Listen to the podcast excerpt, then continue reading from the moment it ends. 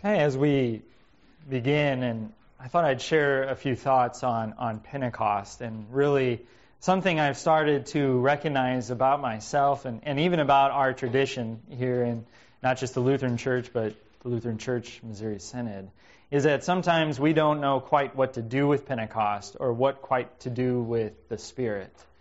Uh, we're, we're very guarded as a people. We want to be precise and we like categories and we like structure.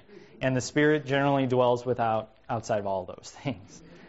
And so we find ourselves somewhat always a little timid, uh, talking about the Spirit, talking about Pentecost, uh, talking about its work. I know as I um, have friends that are in other denominations, and, and they they talk a little bit more loosely about the Spirit than what I would. They talk about the Spirit's work. I just kind of stretch my collar and say, well, the Spirit is good, isn't it? That's not it. but certainly, if we search scriptures and we, we begin looking at Pentecost and looking at the Spirit, we see uh, throughout the epistles the, the Spirit is talked about and talked about living in the Spirit, the gifts of the Spirit, uh, the way the Spirit leads us in our Christian life. Uh, St. Paul himself even marked time by Pentecost, where we, we have in Acts and we have in 1 Corinthians, where he's referencing where he wants to be for the day of Pentecost. That he sees a need to be with this specific church with Pentecost or this church with Pentecost. So it is certainly something that is important. And in fact, throughout most of the history of the church, Pentecost Day was a very important celebration. And, and today, mostly we just make a little bit more of a special Sunday. Or we put on the red stoles that are fit a little uncomfortably and are a little too big, and that we only wear a couple times a year. So Pentecost is actually quite a big deal, and a, a deal for the church because what we are talking about is the Holy Spirit, one uh, an important force, an important person of the Trinity, but one that we we don't know what to do with, that we talk quietly about, because frankly, the work of the Spirit, though important, though profound, though moving the heart in ways that no one else will, is quiet. Which is funny to hear because in our scripture today, upon Pentecost coming, it was the rush, a sound of a heavy rush wind. I remember uh, where I went to college in Seward, Nebraska, which was kind of right on the end of where Nebraska turns from hilly to absolutely flat as a pancake. The wind would come across the prairie, and sometimes you get these bursts that you could hear it coming across the prairie as it would hit the hills. And the trees would just shake, and, and everything, the windows would shake with this loud sound. I imagine that it would be the same living on, on the coast of Washington, the wind coming off. Well, that's the rush that was heard on Pentecost Day. The fire over their heads and the, the sound of the apostles speaking in tongues, to where some thought maybe, maybe they had joined Christine on that trip to the winery after all. But it wasn't so. it wasn't so. But rather the work of the Spirit.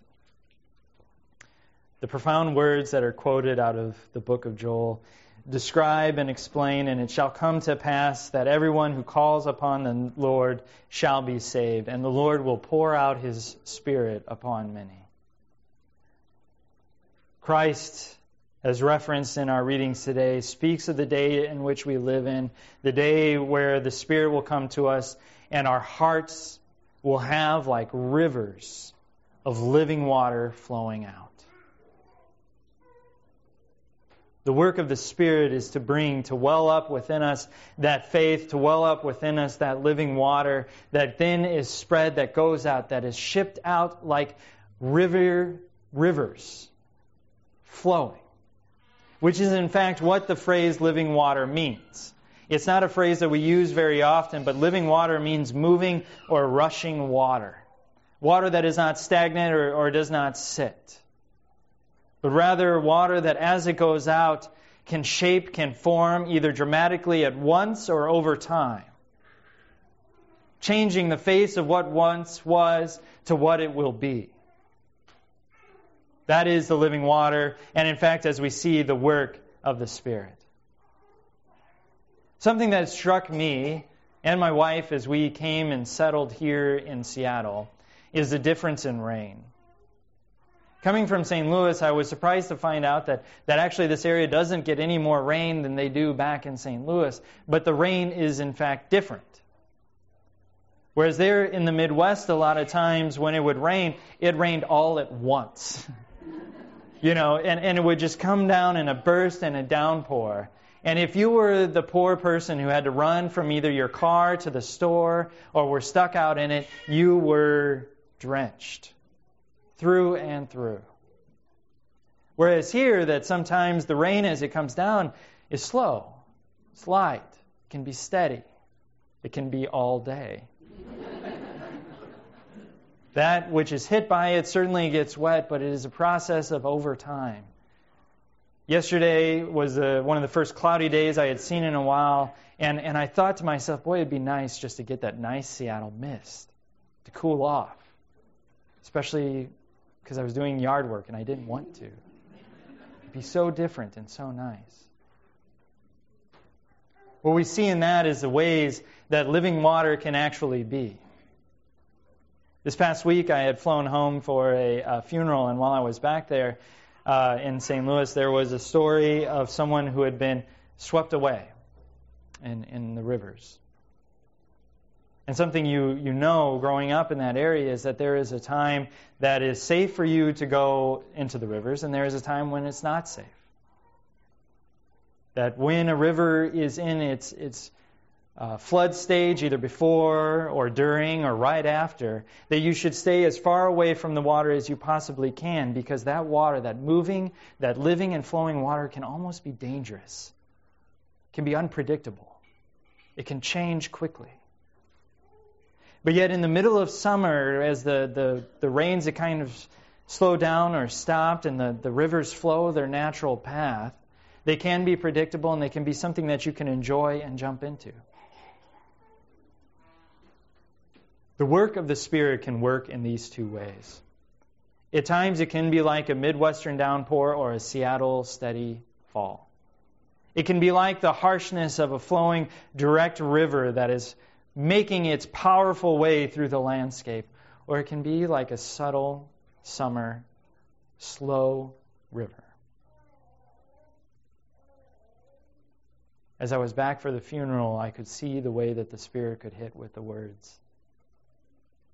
That when we are faced with issues and with moments in our life, as we come up to them oftentimes, sometimes the Word of God can hit and hit hard. For those who do not understand death, those who do not understand the way that sin works in this world, the first time hear the gospel can forever change the landscape of a person's heart and life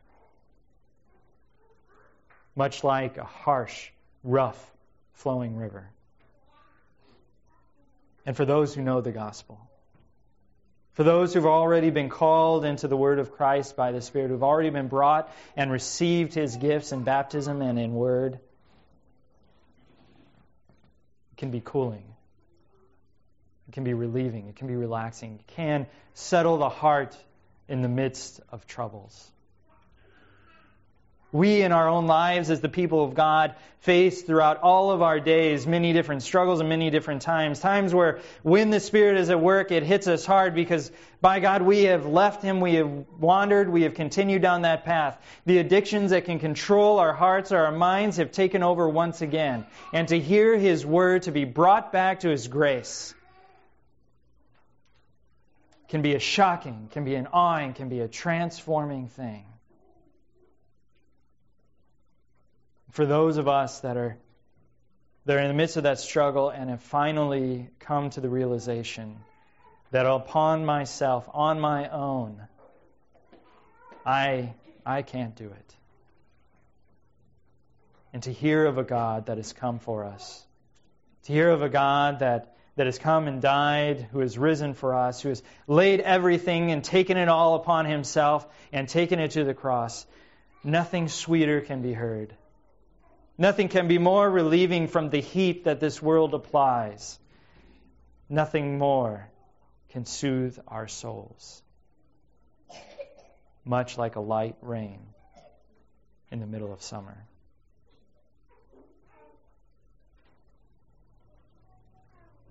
Jesus, as he's in the garden after his resurrection, tells Mary that she must let him go because he has to go up.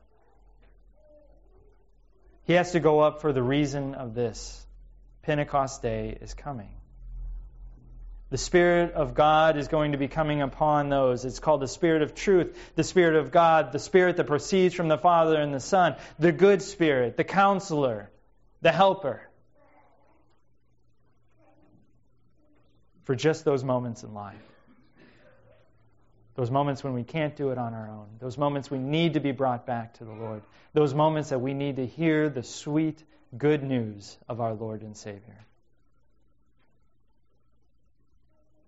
So, how blessed are we that we live in the time that had been prophesied throughout all of the Old Testament, the time in which Jesus promised of a great helper coming, a counselor that would come into our lives. How blessed are we to be the ones that are living in the time when the Lord says He will pour out His Spirit upon His people.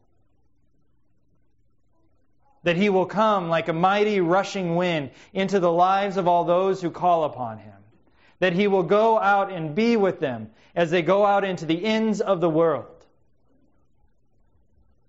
That as they find themselves in the world having to pick up their own crosses and follow after their Lord, bearing not just the troubles of their own lives, but, but taking upon themselves the lives of others. Bringing the love of God out into the world. How blessed are we that we live in a time where the Spirit of God goes out before us, making ready our paths, making ready the fields for harvest, being our protector, being our guide along the way. So that as we go out from this place, as we go into the strip clubs, we go out to help our neighbor out into the streets. As we seek to bring peace into a land that seems to find itself continuously divided. Bearing a message of forgiveness where the world refuses to forgive itself and each other. The phrase is true. It's only by the grace of God that we do so. It's only by the work of the Spirit that we dare to meet these challenges, that we can go out knowing that the word does not return void. That it goes forward, it goes with the Spirit like the rushing rivers out of our hearts, transforming the landscape of all we meet, of the neighborhoods we live in, even the church we call home. So as we leave this place, as we hear the blessing and we're the sending out from this place, we know that we go out, not on our own, but having the Holy Spirit with us, who's going out before us. Bringing people into your lives and bringing the words into your heart to make this place ready for the Lord. To share the message of hope of peace, of forgiveness in Christ Jesus. Amen? Amen. Amen.